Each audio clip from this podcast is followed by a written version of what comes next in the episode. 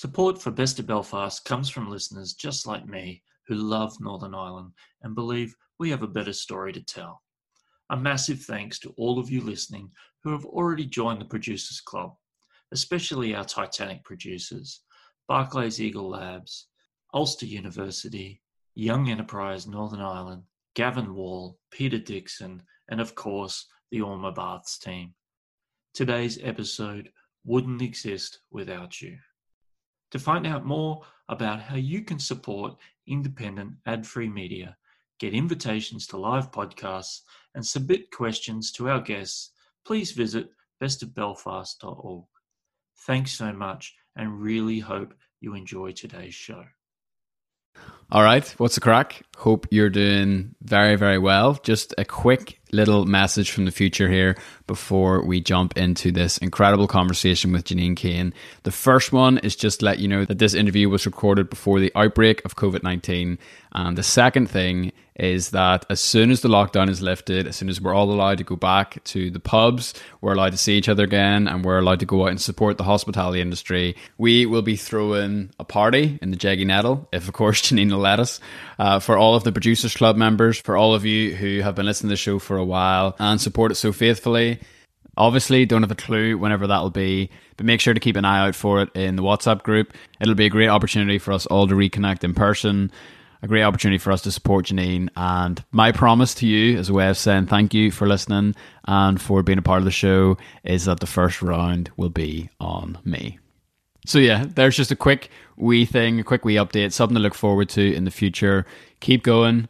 I know it's been hard. I know it's been a long time. I know the grind is really starting to set in, but I know, like all things in life, this too will pass, and I'm so, so looking forward to seeing you in the Jeggy Nettle sometime very soon.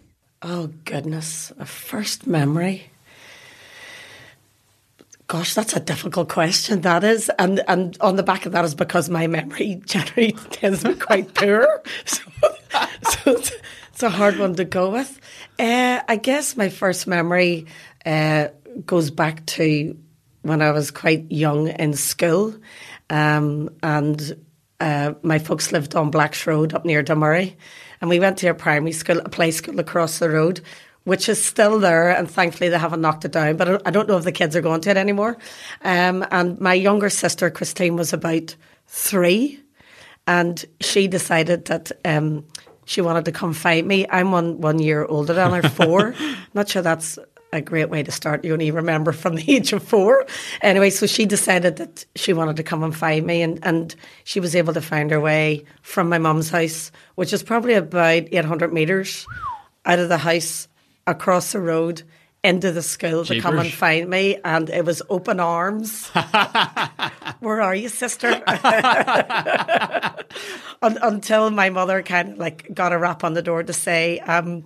did you realise your child has just gone across a busy road to go and find her siblings? Yeah, so, yeah, that's not good that it's four, but it's, but it's a good memory. And did she ever find you? Oh, she found me. Nice. Oh, yes. One. Oh, yes, yes. She continues to haunt me. I work with her. Unreal. Well, uh, maybe we'll dive into what it's like to work with family uh, yeah. later on, but sure. uh, for now, just to uh, bring the guys up to speed who are listening in, uh, sitting down here today with Janine Kane.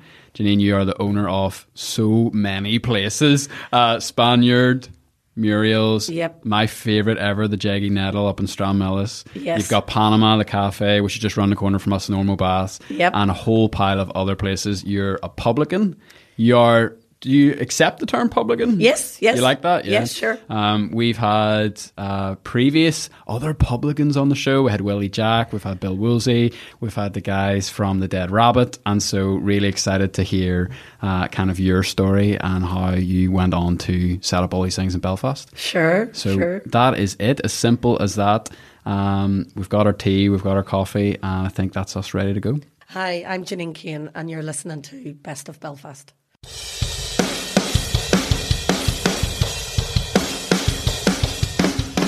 All right, folks, what's the crack?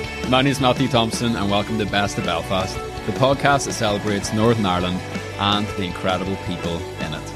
Our weekly, unfiltered conversations give you the opportunity to get to know and learn from some of the interesting people who call this place home. The show is brought to you from a recording studio in Ormeau Baths, Barclays Eagle Labs, an old Victorian bathhouse built in eighteen eighty-eight that's now been transformed into a tech hub and a co-working space right here in the heart of the city centre. We're a crowdfunded show, we're supported by people who love Northern Ireland and believe we have a better story to tell. Listeners just like you who pledge as little as five pounds a month to get behind-the-scenes access, invitations to live podcasts, and the chance to submit questions to our guests. To find out more, get in touch or check out our back catalogue of over one hundred incredible interviews. Please visit best of belfast dot org. Okay, that's it from me for now. It's time to jump straight back into our conversation with this week's local legend.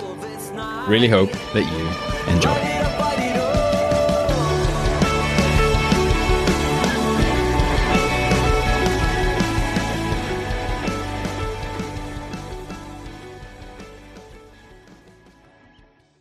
I didn't know that you trained as a nurse. Yes. What is that all about? Well, that, I guess, so way back in the day, as you do, and probably coming from a family of nine. My mo- family, yes. Hardcore West Belfast Catholic family of nine. Fair play to your mum, isn't it? Ticks all those boxes. That's stereotypical. Yes, we're, we're we're right in the middle of it. And and on the back of that, my mother kind of always wanted and verbalised that she would like a nurse in the family. Hey. Uh, n- not that I was initially attracted to that um, as a as a career, um, but I guess as, as things progressed, I left school. I went to Saint Louise's, left school. Um, took my first job in what used to be the old Leisure World, which is unfortunately now gone. Mm. It's a car park. um, so worked in there for a couple of years, left that and kind of thought, didn't really have much direction. Uh, and then I ended up getting into, I guess, the care system, and I worked in as a care assistant uh, in Adelaide Avenue in a nursing home there, um, which thankfully still is there. and... Um, Really enjoyed it, really enjoyed care of the elderly, wow. Really enjoyed the fun, you know, the stories, the crack. Uh, and then as a natural progression, then I kind of thought, well, my mother wants a nurse, maybe I should give this a go. And simply for that reason, I kind of went in and did my training. So um, I trained, I was one of those uh, Project two thousand nurses, which... Uh, at that stage, I hadn't quite reached degree level with Queen's, which is what they're doing now. Um, so it was almost like a we were a trial uh, program um, to see whether this would take off or not. And uh, from the nursing perspective, the bigger majority of it was practical based uh, rather than college based. Although towards the end of it, towards sitting exams, it obviously became more study based. Um, but the bigger majority of it was practical, hands-on nursing, which is what they used to do many years previous. Um, now, obviously, that's changed to it's more university-based at Queen's, um, obviously alongside the practical end of it. Anyway, long and short of it, got through that, qualified as a registered general nurse. Class. Practiced at it for two years and then decided... I don't like this. This nah. is not for me. This ain't happening. So, and the reason for that was a lot of the time was spent just doing paperwork, mm. and and it wasn't it wasn't actual hands-on nursing, mm. which was the whole point of getting into the career. Mm. Um, so I thought, right, what, what, like what do you do now? Yeah. You know, I got to pay the rent. I got to pay the electricity. Sure. You know, and I thought, and and and by default, a friend said. Look, you know, there's a couple of chefs going in this pub. Do you fancy it? And I was like, cool, let's give that a go. So back in those days, it was the Parliament Bar, which was down on Dunbar Link, which the building is still there, but obviously the pub's moved on. And that was my first opportunity to get into hospitality. Uh, and it has just slowly crept from there for the last thirty years.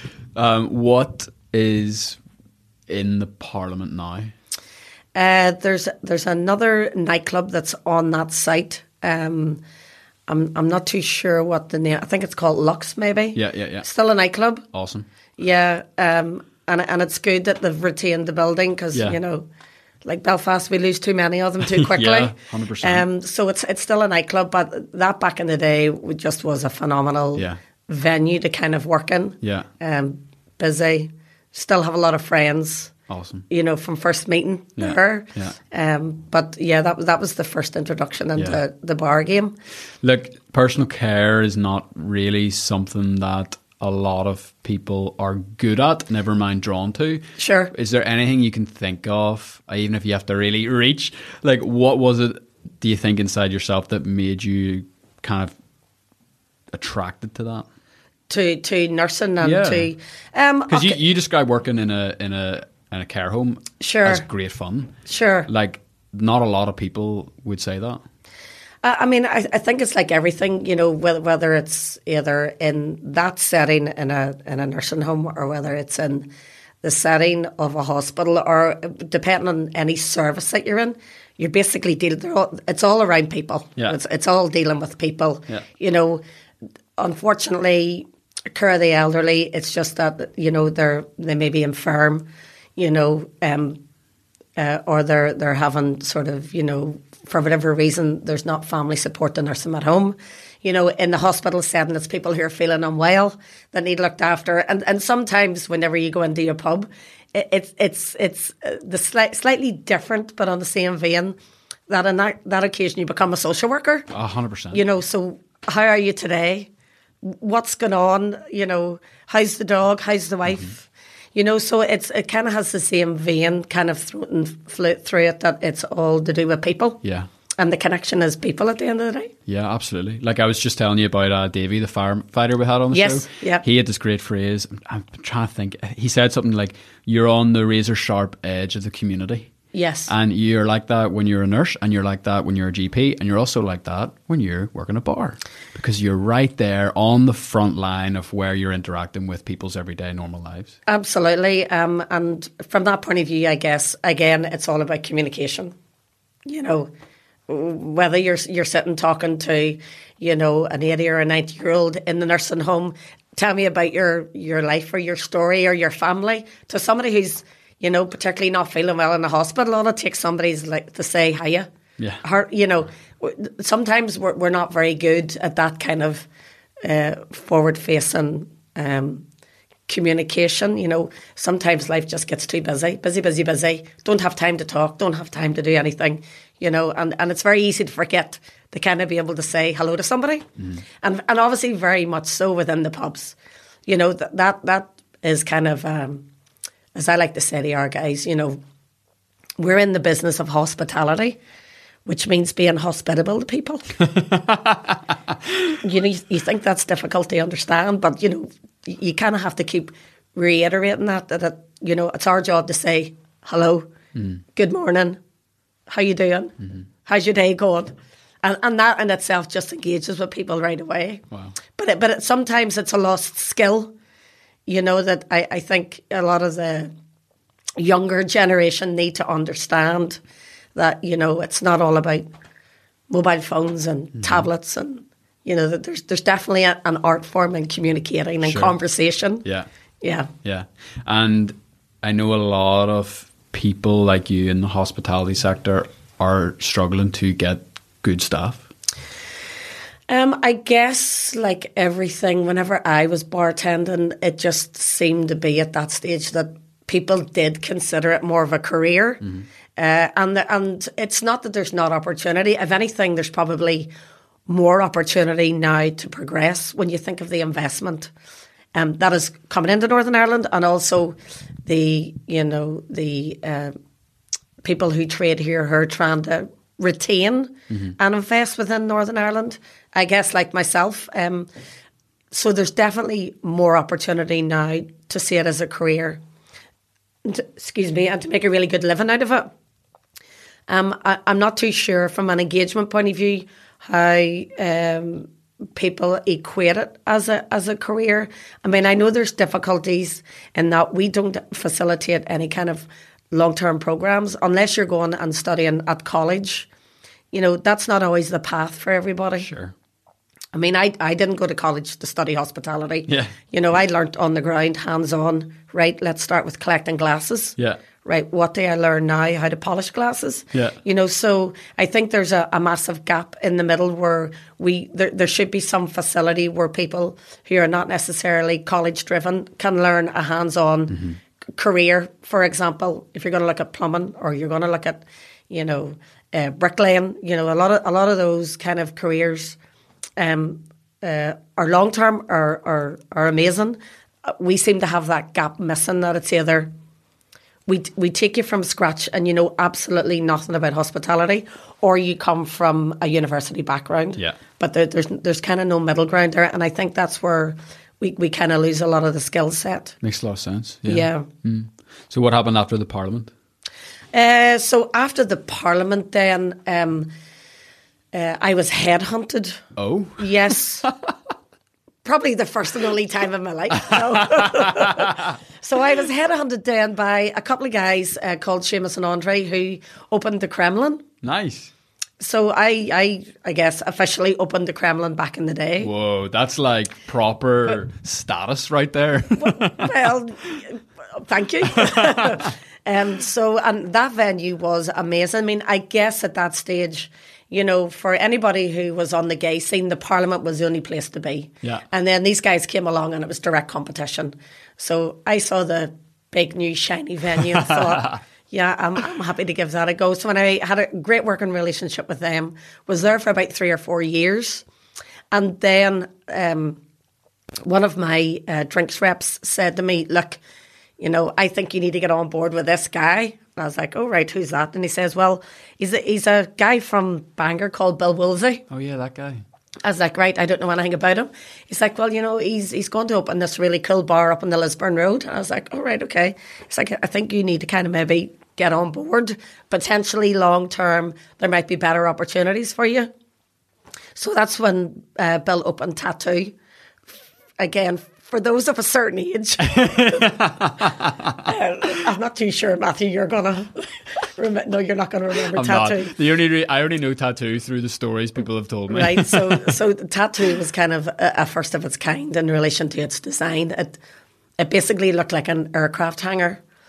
Uh, and the, the, the design was streaks ahead of anything else wow. that was happening in Belfast. So that was my first opportunity to get on board with Bill. And then I continued to work with Bill for a further fifteen years. Yeah. Uh, and uh, so I I went in on a... I actually left a manager's post yeah. to go back down to a bartender's post. Oof. Just to kind of get the foot in the door, which was fine. Because yeah. sometimes that's just the way life is. Yeah, yeah, yeah. You know, you don't always get it handed to you in a spoon. So yeah. I thought, this guy's worthwhile getting on board with. Uh, so... So Tattoo, I was there, and then Bill then took on, and again, unfortunately, it's not there anymore. Um, so it, it's on the site um, of Sweet Afton, mm. but Bill opened Barbaca, and he opened a pub around the corner called Aaron and Anne's, uh, named after his um, mum and his aunt. Amazing. Uh, and then he opened a nightclub called Lalea, and, and back in the day, that site, you know, we could have been operating fifteen hundred people a night. Crazy. At the weekend. Huge success. Fantastic bar. Wow. And I can remember distinctly whenever he opened Barbaca, um, Bill's very good at doing research. So he took me over to London uh, and he said to me, right, um, we're going here for a few days. Um, I want you to go and kind of look at uh, this bar and get some ideas for cocktails. And I went... Right, okay. So he took me to this bar in London and uh, he just basically said, um, you're working tonight. And I was like, sorry? He said, no, you're you're going to be working behind that bar tonight. And I said, Bill, look, my, my cocktail knowledge at that stage was quite limited. Yeah. Um, and he said, you're going to be working tonight and believe you me, you'll learn quickly. Yeah, yeah. You know, how these cocktails are made. It was the best training ever. Unbelievable. So, you know, I kind of backed one of their front waiters and a, a lot of the stuff we, we took from London to bring back to Barbaca. Yeah, yeah, yeah. And at that stage, it kind of, it made the bar what it was to a certain degree as, a, as an introduction to cocktails into Belfast. He was ahead of the game. Wow. Ahead of the game. But in saying that, he's always ahead of the game because he, he does research and travel a lot to kind of just bring different ideas back that he thinks will work in Belfast. And that's the other thing. It's it's okay saying stuff. Mm. Then you have to bring it back to this market, yeah. which sometimes can be quite tricky. Yeah, big time. Uh, so then, so from that venue, I went down there as a general manager to Barbaca and Aaron and Anne's and Lalea. And then after that, he then took on White's Tavern. Oh, yeah. Uh, great, brilliant bar. Loved it. And he asked me to go around there and manage it. And I was like, okay.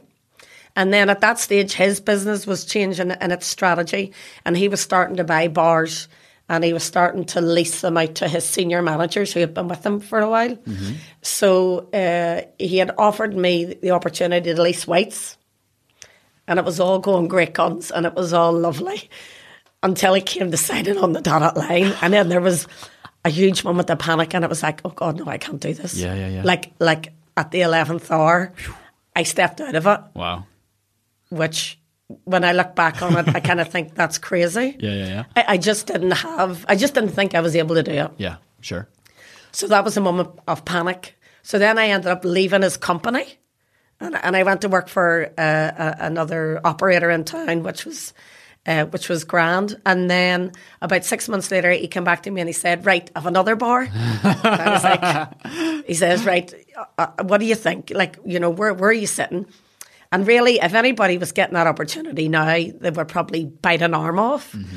But I guess it was just that confident thing. Yeah. You know, am I able to, what do I know about running a business? Sure. It's different operating a bar, you know, the day-to-day mm-hmm. operation. When it comes to running a business, I didn't really have any knowledge on it. Sure. You know, so again, it was a bit of a panic station. And I thought, if I don't take this second chance, it's not going to come a third yeah, time. Yeah, yeah, yeah, yeah, it's yeah. definitely not coming yeah, a third yeah, time. Yeah. So, so, so this, the next bar that he bought was the Spaniard, and from that it was like, right, okay, it's small. At that stage, obviously, Willie Jack had been established in the Duke of York, and then I also knew that six months down the line, Bill was going to be taking on the Merchant. Mm. So I thought, right, that's a couple of really key players in the area. Yeah, and I knew that they're offering. What I was going to offer was something slightly different and maybe a bit niche yeah. for for other customers, you know, in Northern Ireland. Um, so I thought, okay, let, let's let's step over that line and yeah. do it. So that was the first opportunity then to get into leasing a bar and um, running my own business. Unbelievable. So, yeah. So just on that, um, I think for a lot of people listening, whenever they have the idea of owning their own business, whether that is a pub or whether that is their own and, creative whatever. Sure. It's the business nuts and bolts that really scare the crap out of people. Yes. So how did you develop that in your own career? Well, maybe this is where you bring in kind of family on this note. So as much as I knew how to day-to-day operate, I, I knew how to, you know, at that stage it was myself doing it all. So you know, I ordered the stock, I took in deliveries, I cleaned the toilets, I, you know. What sort of hours were you pumping out then? Like? Oh, morning to close. Crazy. I think for the first kind of eight months it was me and my own. That's madness. Un- until, un- and this is, this is kind of where um, strategically I didn't have the knowledge. Yeah. So I kind of thought, I just need to get money into the bank, money into the bank, money into, so I can pay the bills. Yeah. I didn't, in the hindsight, understand from a business perspective that I should have got somebody in earlier to assist with me because four hands are better in two, especially in the service industry. Um, so that then, I, I started to learn um, a bit more about the business because my sister Christine um, is a, a, a bookkeeper stroke accountant. Oh, here. And she had worked for um, uh, Salvo Liberanti, who uh, back in the day was Villa Italia. Ah, right. So she kind of did a lot of his accounts um, and ran his books. And it was only whenever she came on board, then I obviously started to understand the business end of things. Yes. But uh, until that stage, the operational for me was a no-brainer. You know, mm-hmm. it's it's all those things that people want. You know, they want clean toilets and they yeah. want clean tables and they want somebody to say hello. Yeah. You know, and they, you know, if you can, they'd like table service. Mm-hmm. And and even in a small bar of the Spaniard, I kind of thought that they were still all crucial elements. You know, I could have the five-star hotel sitting across the road. It doesn't mean my service is any worse because I'm more spit and sawdust. Yeah, yeah, yeah. yeah. You know, so, um, but yeah, but... Uh, I mean, I was lucky in that I had her to fall back on. Yeah. You know, I think I think if I didn't have that as a resource, it would have been more difficult to try and do sure. both sides of the yeah, job. Yeah, yeah, yeah. You know, um, and as I say, she's she's still badgering me today. Yeah. So like looking looking back like through the lens of hindsight, yes, like what are some of the mistakes that you think young publicans or young coffee shop owners make? Oh, uh, um, I, I think, as I like to say, you need to do your homework. Okay. You know, this this is not, I, I have an idea and I just want to open a coffee shop. You know, you need to get down to the nuts and the bolts of the cost of it. And, and, and you need that in black and white in front of you. You need to understand. I mean, like, even I've made mistakes. So, you know, whenever I opened Panama, I didn't do my homework properly to the point where I had to pay to get an N I E upgrade in electricity just so that we could operate and open the doors. Flip now that's sick. You know, that's a that's a fault on my part, sure, that I didn't follow through. But you'll not make it again. But you'll not make it again. You know, but um, so th- they need to understand the kind of the nuts and the bolts of the cost, and and the setup costs in a, in a lot of ways, you know, can be quite overwhelming once you start looking at it. Um, as I say, I know, you know, I opened the Spaniard with very little money, and I I worked it myself, you know, um, un- until I was in a position to kind of what I felt take another member of staff on, mm. and that's how it went. Oh, I can afford maybe two people. Oh, I can afford three people. Um, but yeah, you, you, I mean, it's this is not a, this needs to be an educated risk. Yeah, you know, you need to know to the nth degree of the pennies that you're spending, wow, before you take something on. Yeah. Yeah. I mean, people forget about V A T bills. You know, people, you know, they, you know, it's like, oh, I have all that lovely. Yeah, but you've got to pay your V A T yeah. bill. Yeah. yeah. You got to yeah. pay your corporation tax. You got to. So it's, if you're, if you're, if you don't have that knowledge, you need to ensure that it would be good if you have somebody who's in business to speak to as a guidance. Mm-hmm. But the romantic idea of opening a coffee shop or opening a pub um, is a romantic idea mm. uh, unless you've done your homework on it. Wow. Yeah, yeah. Fascinating. I want to go back a wee bit to use the word niche. And I think yes. niche is a really important part of your business. Because if I look at each of the places that you uh, run, they're all niche in their own little way. And they all attract very different types of people. Yes. Well, I guess... from a business point of view, yeah, there's no point in me spreading my customer over five venues. Yeah. Like, it, and and that's, I guess, another reason for your business, mm-hmm. you know, for your business direction and for your ethos to kind of understand, right, who am I trying to attract here? Mm-hmm. So there's no point, you know, especially with even the Spaniard and Muriel's being so close to each other, there's no point in trying to replicate the same theme, mm-hmm. you know, because you're just spreading your customer base over two venues instead of actually looking for a new customer base. Yeah. Which successfully it has done yeah. separately. I guess along with that is the product that we serve. Yeah. You know, so in, in the Spaniard, um, I'm not too sure that people generally realise, but, you know, we specialise in rum mm. and we have over one hundred different offerings of rum it's mental. Um, in the bar. And, and on the back of that, then I thought, as a product offering, this is a good way to go. Yeah. So... Spaniard specialises in rum. Muriel's specialises in gin. Jeggy Nettle specialises in whiskey. Mm-hmm. Um, to the point where we are about to launch on World Whiskey Day, which is the sixteenth of May, I think. We have our own uh, fourteen-year-old Powers um, whiskey launching uh, on the fourteenth of May in the Jeggy. So they're specialising in whiskey. And then finally, the I guess the baby of the family, which is Pablo's. um, so we're we're about to open that um, next week, and it's going to specialise in tequila and mezcal.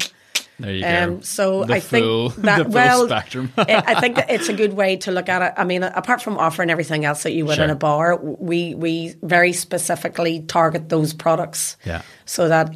Um, If if I know that if you're looking for something and you come into any of those venues, our our guys can speak very knowledgeably about any of those products. Yeah, yeah.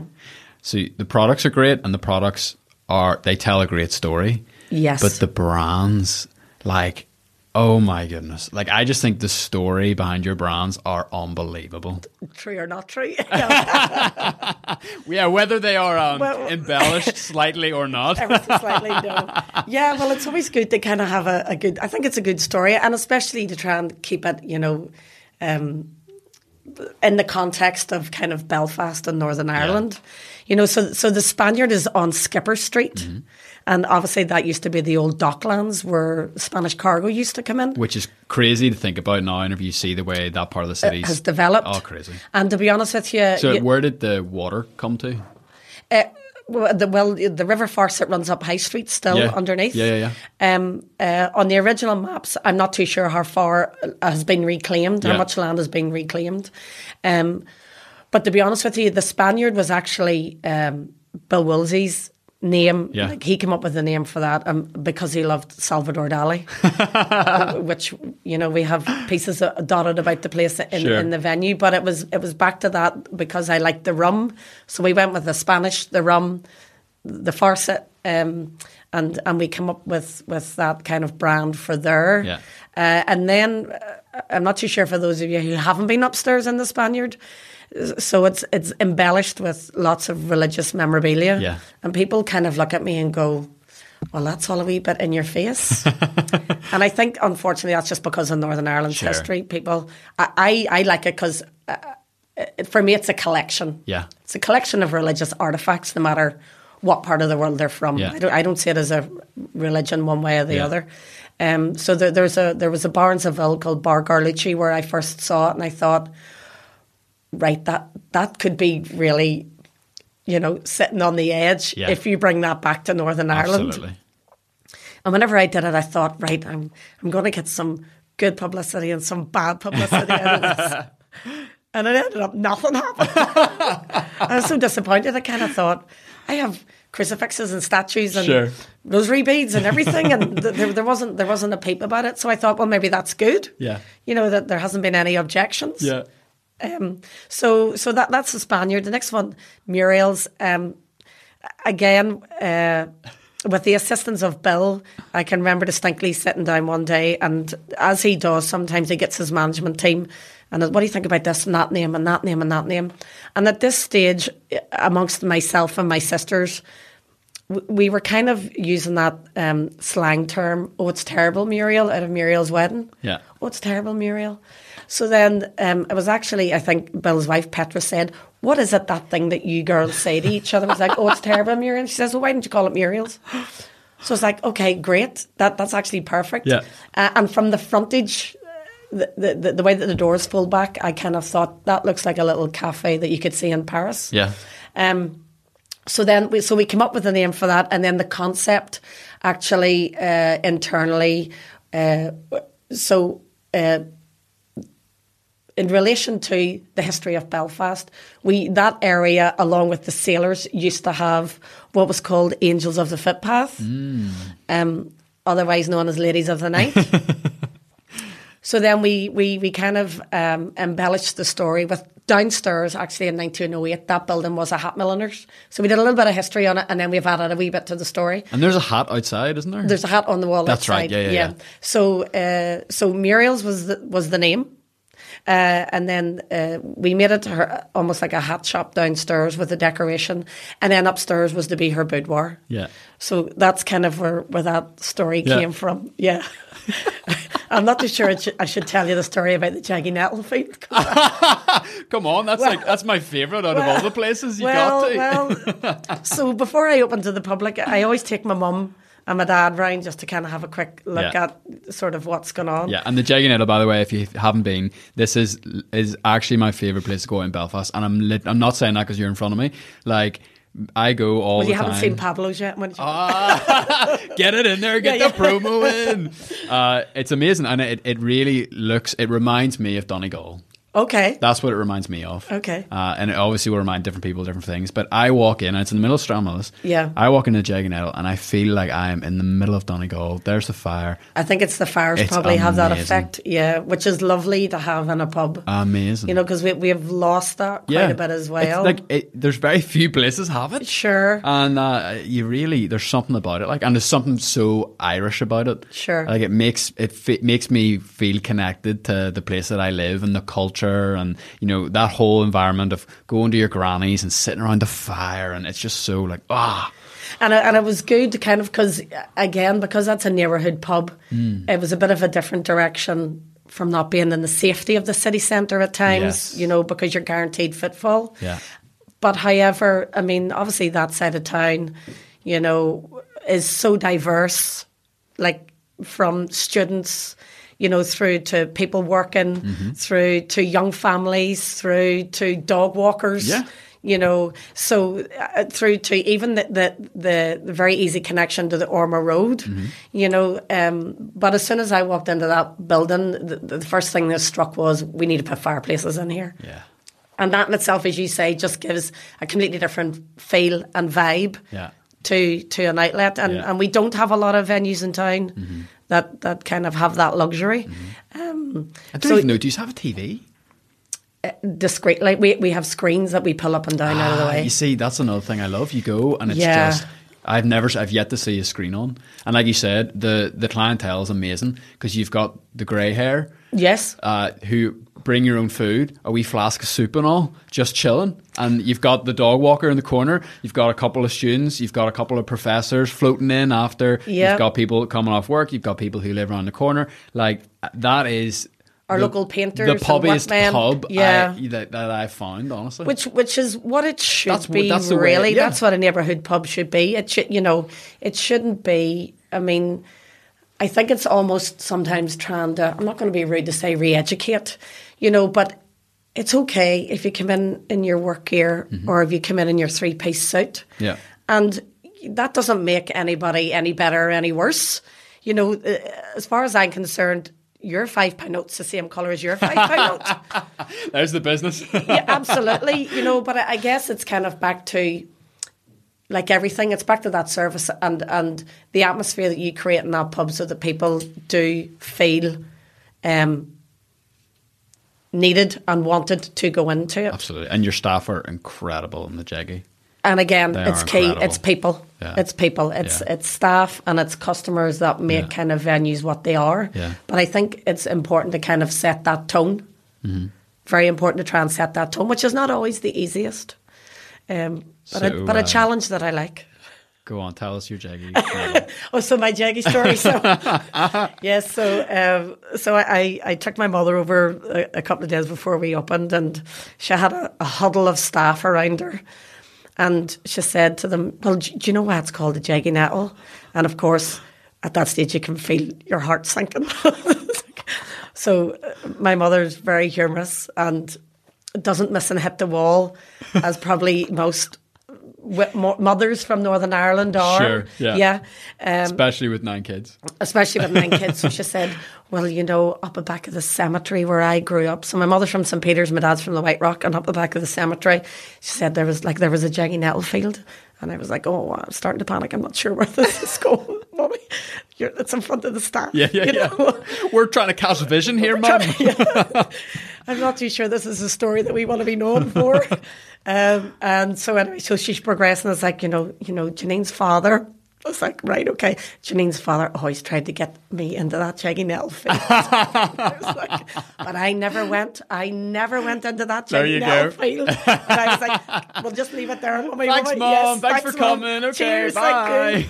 Whilst all the mouths were dropping of the staff, they go, what? Unbelievable. Like, yeah, so we just left it there. Yeah. yeah, it's just funny, though. It's just funny. Class. And yeah. so um, talk to me just briefly about Panama, then.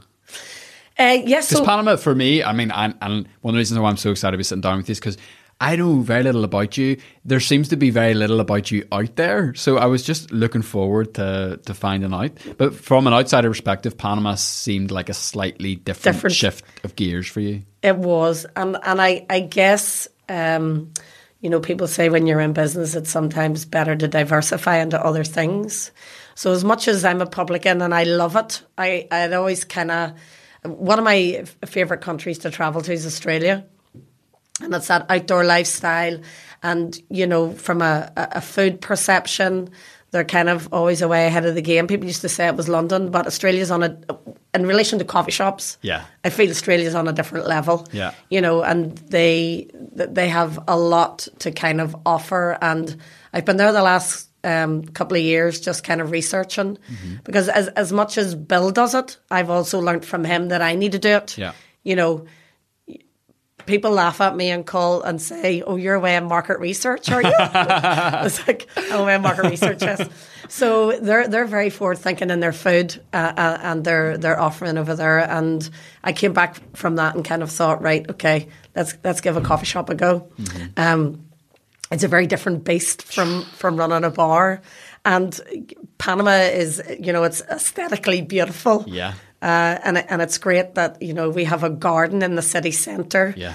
Um, we we still, I'm not too sure a lot of people still know where we are. Well, We're kind of off the beaten track a like, little bit. Centre location, tucked away, a wee hidden gem. A wee hidden gem. Which is actually part of the charm of Panama, I think. Sure. But from you as a business owner, yeah. Yikes! Yeah, yeah, yeah, yeah. And it, it, it, that site has been particularly challenging only because there's a lot of work going on in yeah. the area and roads have been closed off and there's no on-street parking. Mm-hmm. I mean, even, even I guess, um, Bedford Street, you know, the on-street parking has been taken away. And I understand that you're trying to encourage people yeah. not to drive into the city. Yeah. However, y- you know, needs must. And yeah. they're not really replacing it with anything else. Yeah, yeah. Um, so, yeah, it, it's it's been challenging in there just simply because of other um, external issues that we can't control. Mm-hmm. Um But from a, a food concept and from a, a design, um, I think it's a it's a nice independent coffee shop. Yeah. And the one thing that I, I'm a big advocate of are independence. Yeah. You know, and I think in Northern Ireland, we are extremely creative, you know, across a lot of industries. And, you know, I'm I'm a big advocate of trying to um, support other independents, mm-hmm. you know, no matter what that is. You know, within within the city or externally. Yeah. yeah. So we, we continued to fight the fight with that one. And um, talking to me about your opening hours. So all all the venues, it, yes, all the venues open. Uh, if I can open illegally at eleven thirty, twelve o'clock, I'm open. Yeah. And, you know, a lot of, a lot of um, uh, businesses, you know, for me especially that, I don't operate a lot of food outlets. Only one's Muriel's, really. So the Spaniard doesn't do food. The Jeggy doesn't do food. So they tend to kind of struggle daytime. But, you know, I feel the need that. And again, something that Bill Wolsey has taught me, if you're open, if you're legally allowed to open, you open those hours and you mm. don't close until you close. Yeah. You know, don't start closing early on a Monday or closing early on a Tuesday because then people will say, oh, well, let's go round there. And Aye. They might go, well, I'm not too sure if they're open or not. Yeah. You know, we're, we we will be open seven days a week, whatever mm-hmm. legal trading hours we can do. Mm-hmm. So twelve o'clock through to one o'clock, mm-hmm. uh, Monday to Saturday, and then twelve o'clock on a Saturday night, or on a Sunday night, sorry. Yeah. yeah, so whatever hours we can legally open, we'll open. Yeah. How do you personally manage the high output that's required to primarily get these things off the ground, but yes. then even after that, the, the maintenance is a staggering amount of energy. Well, we're also we're we're also back down to that umbrella of people around you and good teams. You know, so I have a I have a really great operations manager, um, a girl called Leslie Rush, who's been who we actually bartended together many years ago. Unreal. And she went off and did her own thing, and then she's been with me now for about six or seven years. And then from that, it kind of again it it, it goes in tiers down. I, I have a, a a great group of venue managers. Again, who have all been with me over five years. Mm. And the important thing is to kind of make sure that they're looked after. Mm. You know, that, you know, I mean, I'm a, I'm a great believer in a work-life balance. So, yeah. you know, they're doing their forty-five hour week and away you go. Mm-hmm. You know, I, I, I insist that they don't do anything over that's forty-five awesome. Hours. And people might think that's still a lot in yeah. hospitality. Yeah. You know, that's a, a touch in the dark, to be honest with you. People could be doing sixty, seventy hours a week, yeah. whatever, yeah. whatever, you know, I guess their operators demand. Yeah, yeah. Um, yeah but I, I need to make sure that it's stressful and mm-hmm. it's busy and it's constant, and you don't get the opportunity to have a day off, yeah. really, because you're in service. Mm-hmm. Um, so it's, it's vitally important that they get their time away yeah. properly without being annoyed or hounded, yeah. as is best possible, of course. Of course. Needs must. So it's a, it's a, again, it's a really good team around me. You know, um, my drive is to kind of keep looking for new opportunities. Mm-hmm. And and generally it's my drive to get it, the doors opened and yeah. up and off the ground.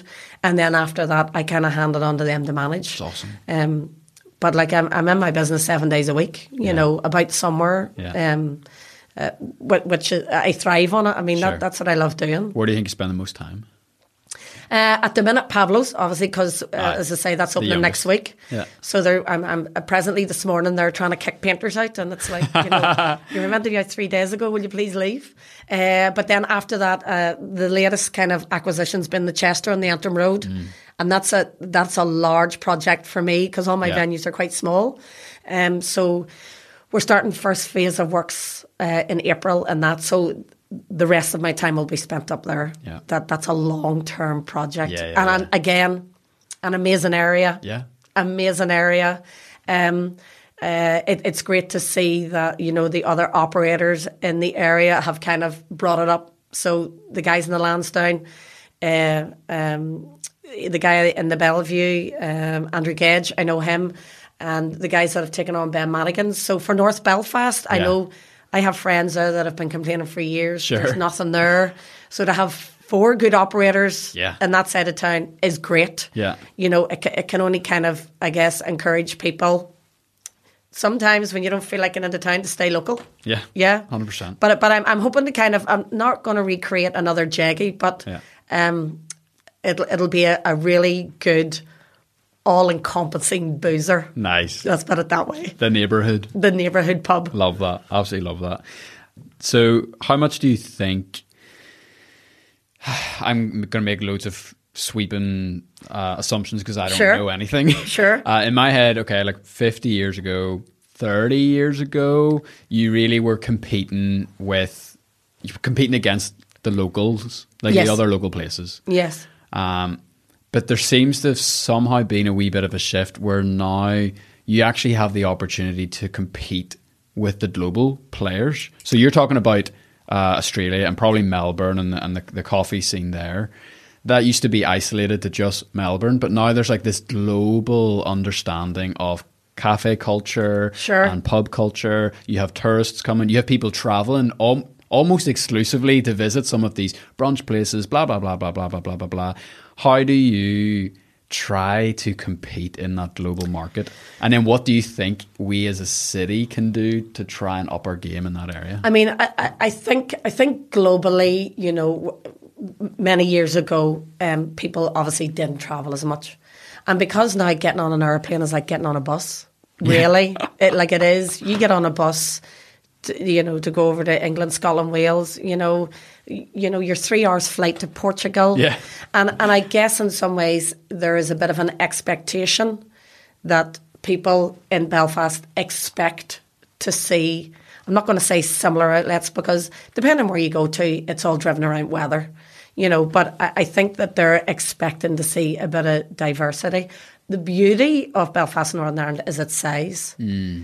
you know, and, and I think that's why... Um, Um, especially over the last number of years, that the increase in, in visitors is is because purely of our size and what we offer. Mm-hmm. And we we are very independent. Yeah. I mean, even if you take the small area of the Cathedral Quarter, like the diversity that's in that, in, in those couple of streets, where you go to the bigger cities, it all becomes a bit more chain-driven. Yes.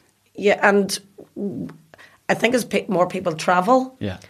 I don't think they particularly want that back here in Belfast. I think they want to kind of keep seeing diversity. Mm-hmm. You know, if, if you go from, uh, let's say, established at, at the top on Talbot Street, you know, um, through to the Dark Horse, through to the Duke of York, you know, through to the Clothier, to the Spaniard, to Muriel's, Crazy. to Bootleggers. I mean, even on that one street. That, I never thought of as one strip before, but if you're you look totally at that right. one street, the, the diversity that is in that, even through to Saint Anne's Square, when you look at all the, you know, the restaurants in there, Bubba and Cuppy, and, you know, so we have a lot going on in a very small area. Mm. Uh, and that, I think, also is starting to filter out of Belfast a lot more, you know, to other offerings in other, like, sort of, Um, so it's Middletown, I think, and Ballymena and Moira, you know. So it's it's starting to spread further afield yeah. because people are expecting it, yeah. you know. And it's good that it's filtering out of Belfast at that at that rate because it shouldn't be confined mm. to, to the to the big city, yeah. you know. Um, but I also think in Northern Ireland, you know, the hospitality industry is, is getting extremely, extremely difficult, and competition is always difficult. And I know the big chat amongst publicans at the minute has been the increase in rates, which mm-hmm. has just been astronomical. Mm-hmm. Um, and that in itself doesn't really encourage me to look at opening further businesses. At sure. this minute in time, you know, the, the, it's where do we get that money from? How do yeah. we make that money back to be able to pay that? You know, and when, whenever you're sitting and there's not a whole lot that you're getting for paying those rates, It's it's a it's a it's a hard one to kind of take on board, sure, yeah. and and look at ways of of how to, uh, I guess, make that money to pay those extra bills. Mm. Um, from that side of it, it's getting tougher. We could go into looking at our licensing laws mm-hmm. are still very restricted. It doesn't give us opportunity at said times of the year mm-hmm. to operate. Um, I mean, you know. Without being controversial, we get into the Easter period and it's very restricted opening hours. Um, I know that uh, um, our, our body um, has been fighting to try and get extended hours, which we hope might be coming this year to get an extension of an extra hour mm. at night time. Um, but there's, there's lots of other big hurdles that don't really help. Um present operators to want to keep investing in Northern Ireland. Mm-hmm. It's it's it's getting more difficult, and it's not the competitiveness. Yeah. You know, because as I say, the diversity is quite good. Yeah, yeah, yeah. But it's the, the added costs that are that you know we have to take on board um, in order to keep operating. I mean, yeah. I, I understand even the national minimum wage. You know, that's a, that's something else that we have to absorb. And it's not that I, I don't disagree with it. Yeah. You know, but when you're taking that hit on top of our rates, yeah. which, as I say, have been astronomical yeah. um, percentage-wise on what we've been paying. Uh, and, and you know, they're, they're basing that on your success. So if you're successful, you're going to pay more rates. But if you don't run a good business, well, sure, that's fine. Yeah. You know? Yeah. Um, so that, that it's it's absorbing those costs, which is always more difficult as years go on. Yeah. Do you think you'd ever open outside of Belfast? Um, there has been consideration to Dublin. Yeah. Um, purely because for investment reasons, it's sure. it's a much more lucrative yeah. um, area to go to. Yeah. Yeah. Um, th- that's been on the cards for the last couple of years, but cool. like everything is trying to find the right location and yeah, yeah. timing as you would and say. timing. Yeah, yeah sure. Yeah. Would you ever consider opening off the island? No, no. One stretch too far for me. Yeah. I'm a home bird. I like Northern Ireland too much. I like the people too much. So good. Yeah, yeah. No, no, no, no. Def- definitely homegrown. I am. Yes. Nice one. Yeah. Uh, Oseni, before the show, we are. Uh, Also independent, we're supported by a group of listeners sure. uh, who love the show. And um, this point in the interview, we're trying to introduce a couple of listener questions. Okay. So um, I've got all my fancy new gear rigged up. Okay. Uh, if we can try to uh, make this happen, let's see. I'll give this a go. Hi, Matt. Hi, Janine. Just a quick question for Janine. Uh, hi, Janine. Love your business, love Muriel's and some of the other places you own and manage. Um, just wondering, as an entrepreneur, what gives you the confidence to continue to expand uh, your businesses and your portfolio um, when the retail and sector and city centre seem to be all very doom and gloom at the moment? And also how hospitality is going to be affected by Flybe and its closure. Okay, thank you. Well, first of all, I, I think the the more important factor is Flybe uh, in relation to visitors that obviously come into the city, and, you know, with, with the titles of being voted, you know, number one city in Europe, to come to you as a destination. Um, obviously, that in itself uh, will encourage people to come here and want to try it, where for many years they didn't want to. And unfortunately, it's still the perception that, you know, Belfast and, isn't, and Northern Ireland isn't particularly a, a safe uh, destination to go to. So, I mean, it's devastating that um, Flybe have ended up in the position that they're in. Uh, I'm not too sure whether any government support is going to come along um, to uh, to rectify that situation. Um, so that's going to be a, a tough knock across all uh, ourselves, you know, hotels, restaurants, coffee shops, um, just general footfall around the city. Um From a entrepreneurial point of view, I guess uh, that's a very different thing. I, I, I'm very much um, based on gut reaction. Uh, and, uh, you know, as much as I can say earlier on, if you're interested in opening a business, you need to sit down and do the hard figures, which is correct.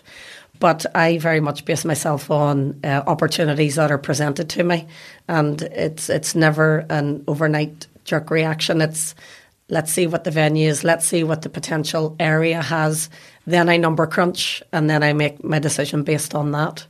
Um, but at, at the minute, my latest project, the Chester, is um, is is a is a really exciting one. Like I'm, uh, you know, I'm probably as excited about that as I am the Jeggy, um, and I think it has huge potential. And it's a long term project, so.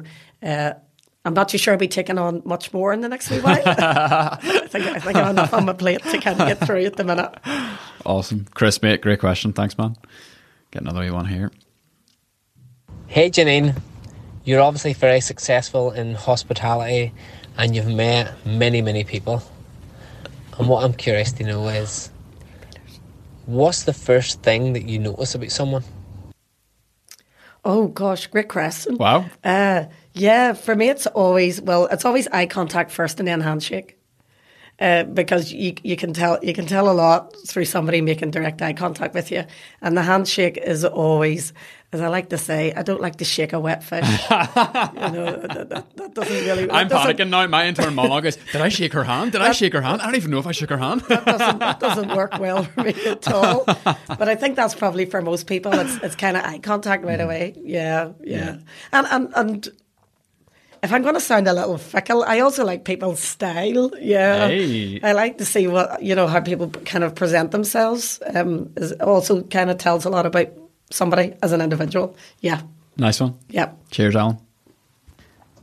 Hi, Matthew and Janine. Richard here, at Course Commerce. My question is: uh, of all of the pubs, uh, which one is Janine's favourite and why? Oh, it's like asking your mum who's now, your favourite daughter. Richard, Richard, that's difficult. But I'll be honest with you, it's a, it's an easy answer. As I like to call it, it's the mothership. So it's the Spaniard every time, because I guess that's the first one that kind of got me um, on this journey to operating bars. So yeah, the, and and she's affectionately called the mothership. Um, so yeah, it's it's the Spaniard hands down. Yeah, it's cool. A bit of a no-brainer there. Well, I know he'll be glad to hear that, because uh, Richard's a big fan of... Uh, Belfast's finest rum, as he likes to call it. There we go. You know, the wee warm one that comes in the special kind of casket, and it's like it's served and it's like slightly warm. Uh, I think it's a clement shrub, it might be. Yeah, it's served hot with a slice of orange. Unbelievable. P- potentially. But we have a hundred. Richard, you must come back for another one. There you go. There you go. um, I've got one more here. Let's see. Hi Matthew at Best of Belfast, it's Mark from Glaze. Uh, I just wanted to ask a quick question uh, to your guest today. Uh, what sort of changes has uh, she noticed over the course of the last ten years in the pub scene in Northern Ireland? And secondly, uh, what's her views on the pub laws around closing time and when they can open on a Sunday? Uh, well, let's tackle the, the the operating hours first of all. As I say, you know, um, Bill taught me if you can open, open, and, and don't be deviating from your trading hours, because people might um, make decisions on, you know, guessing whether you're opened or closed. So hail, rain, sleet, snow, coronavirus, the lot. Um, we, we open uh, from eleven thirty until one, uh, Monday to Saturday, and then twelve o'clock. Uh, I, I guess the difficulty, as I say, progressing is always, you know, around those hours of, of Easter. Um, uh, th- that's always difficult. Again, because we have such huge visitors that get away, and and you know, Belfast and Northern Ireland is most certainly on the map from pubs, from food. Like, our cuisine is amazing. Mm. Um, and especially as people travel further afield, they, I don't think sometimes they actually realise the quality of product that we have here. Yeah. Um, so as as people kind of travel more, they expect to see that back here. And it's, it's actually in some ways my responsibility to ensure that um, I'm trying to be forward thinking enough to kind of look at new venues, and that, that I do market research to kind of go away and see what potentially I think will work back here. And I think that's key for my industry, is not being kind of closed-minded to think that you know everything. It's okay to pinch an idea or two. I mean, I, I know, speaking to, to, to Sean in the Dead Rabbit, Um, whenever he was designing the Dead Rabbit, he said, I said, so, you know, where'd you get your inspiration from? And he's like, well, downstairs is meant to look a wee bit like a Spaniard, and upstairs is meant to look like the Merchant Great Room. And I went, that, that's cool. So he put his own version on it, which I love, you so know, good. It's brilliant. And, and and that's allowed, you know. one hundred percent. one hundred percent. As I say, because, you know, you need to get out there and see what else is going on to make it um, correct. Yeah. yeah. Awesome. Uh, guys, thank you for your questions. Um, like like you've probably heard loads of times on the show, we're supported by a small group of people who really love the show. And so if you would like the chance to submit questions to our guests, you know where to go, to the website, and uh, we'd really appreciate your support. Janine, we always kind of land the plane of the interviews with a couple of stock questions. Okay. So these are kind of like the cliche oh, yeah. podcasty questions that we ask. We've asked nearly all. Not prepared. Go yeah, ahead. not prepared. Like, not prepared. All of the like the, like the last hundred people we've interviewed have pretty much had some form of these questions. Okay. okay. And the first one, and I promise, is the hardest question oh, gosh. you'll probably ever be asked in your life. Okay. And it's, what do you describe as your most successful moment? Oh, and then there's deathly silence. My successful moment, I guess. I guess at that stage was probably getting the keys to the Spaniard. Mm. Yeah, to open the door. Yeah. Awesome. Yeah. Most challenging moment, so the flip side, and how were you able to overcome that? Oh, Lord. Most challenging moment. Uh, I mean, I guess in relation to, you know, work within the realm of hospitality, There there have been lots of challenging moments where, um, shall we say, I guess people aren't always the nicest. But but I th- I, I mean, I don't have one specific one. You know, I, and are you, I'm kind of. Are, are you talking about like customers? Or are you talking customers? About, okay, yeah, yeah. And, and I'm generally kind of like I I kind of live in a very fun world in my own head, so it's not really, you know, something that, that I've kind of had to deal with a lot, you know. But in saying that, probably more challenging is just down to customers, and, and customers' reactions can be, some ways, not always the most pleasant. Mm. But, you know, you just choose to kind of rise above that and keep going, because the issue's with them, not with me. Sure. Yeah. Awesome. Yeah. Um, if you could take anyone from Northern Ireland, dead or alive, yes, out for a flat white, or out for a this pint, is easy, or out for rum, who would you take? Mary Peters. Really? have you have you ever gone out with her? Uh, no, I well, I've met her uh, on two occasions at um, two events. Class. So back in the day, I used to run. So I, I ran um, cross country, and then I um, I ran cross country for Ulster, and then I played netball for Northern Ireland. Uh, And that's purely based on, she's our Olympian. Sure. Yeah, like it's as simple as that. You know, she's our Olympian from Northern Ireland. So yes, Mary, if you're free, you can find me in, in Pablo's for and, a coffee. And where would you take her? Oh, crikey. It would be inevitable for me to say not to one of my own venues. Oh, um, oh no, you it has to be one of your own venues, surely. I'd, yeah, yeah, I'd, I'd, I'd, yeah. Let's say it's a new introduction. Let's take her. Let's take her down to Pablo's for a, a really beautiful uh, coconut frozen margarita. Nice. If she, if she fancies that, yeah, or a coffee, cup of tea. I mean, cup of tea. It's about the conversation, really. Yeah, absolutely. Yeah, I would be delighted. Yeah, she she's she's been my hero for all all that I know of her. Yeah. Awesome. Yeah. Uh, Final question. Yes. Can you believe it? Are yes. You, are you relieved? Yeah. No, that's, that's, but not as painful as I thought it was going to be. That's good. That's, that's, uh, that's we're good. Always welcome feedback like that, you know. It's only because it's not my bag to normally do it. That's all. Yeah.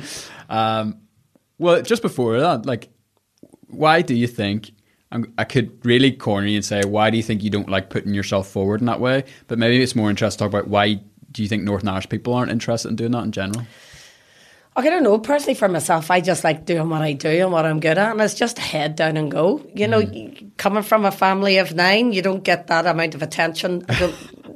Nothing wrong with it. Yeah. But, you know, there's nine kids to go around. So there's not individual attention spent on you. Yeah. So you just learn to muck in and go. And I think that's just generally the way I look upon business. I just, I muck in and I mm. go. If, if something needs done, you know, like this morning, we need to paint that wall. Right, okay, we'll paint it. Oh, that furniture hasn't arrived for Pablo's. Will you go out and look for something? Yes, I'll go out and look for it. Yeah. You know, so that's just the nature of the beast, that that's what I know. Yeah. Yeah. Awesome. Yeah. Uh, so the question we always end on, okay, yeah, is if we could turn, uh, I usually say could turn this podcast studio in the Ormeau Baths into like a time machine, but actually let's do something different. What if we could shoot you through a time machine, okay, and... uh you could go to your first shift at the Parliament. Yes. And gosh, there was uh, younger Janine behind the bar doing her thing, working away. Yes. And you could come up now with your cutting edge glasses, your, your cool shaved hair, your, you know, your, your, uh, scru- I'm going to say scruffy. That's not scruffy jeans. What's the word I'm looking for there? Um, individual? I don't know. I don't know. Holes in it's your jeans. jeans. Not like an eighteen-year-old, no. Not that kind of holes, no. So you, you rock up and you pull up a chair at the bar and you have like a couple of minutes of her time yeah. just to download yeah. the information. What would yeah. you say there? I guess I would say, you know, if you're if you're a people person and, uh, you know, you like engaging and you like communicating and you like hard work, Uh, you know, I would get them to stick in this industry full term. The the opportunities are in fistfuls, like fistfuls around the place. Um, and, and especially in Northern Ireland, we have a, a very unique market. We have a very unique personality. And, and I guess that's a lot uh, as to why we get so many visitors. You know, we can laugh at ourselves. Mm. We're happy to laugh at ourselves. But if, if I was standing behind that bar, and just to clarify, back in that day, I also had a shaven head. Oh, so, there you go. This is so not, this is not a image. New modern. This is, this is not new modern. No, no, no, no. Um, yeah, I would basically get, get them to kind of, if, if that's their vibe and it feels good and it's a good gut instinct, stick with what you know. Gut instinct, I don't think, is kind of spoken about enough. Mm. If that, if it sits well with you on whatever decision that is in life, then stick with it and follow it through, because it's never wrong. It's proven to me that it's never been wrong. Awesome. Yeah. Janine, thank you so much. Really, really appreciate your time. Thank you. Class. Yeah. And the headphones worked. Can't believe it. And I wasn't here for three minutes trying to work them out. uh, Thanks, look, Matthew. See, um, see, while I still have you on, we're recording. Can I just get a wee... Um, Hi, I'm Janine Kane and you're listening to Best of Belfast. Sure. Hi, I'm Janine Kane and you're listening to Best of Belfast. Deadly. Sweet. Spot on. Sweet. Scruffy jeans. What am I like? That's all right. Scruffy's good. That was all right. That's good. Oh, man. Hi, guys. I'm Rob and I'm from Queensland and I'm a proud member of the Best of Belfast Producers Club. I listen to the podcast for a number of reasons. I love Belfast, Northern Ireland and the country and the people in it. I have a connection with Northern Ireland as our family came to Australia in the eighteen hundreds from the beautiful county of Fermanagh. I love what's going on in Belfast, the entrepreneurs, the innovation, the technology and the spirit. My favourite podcast is definitely the Tim Brundle episode, although I do have many other favourites. I support the podcast financially because I believe that quality work deserves fair financial support.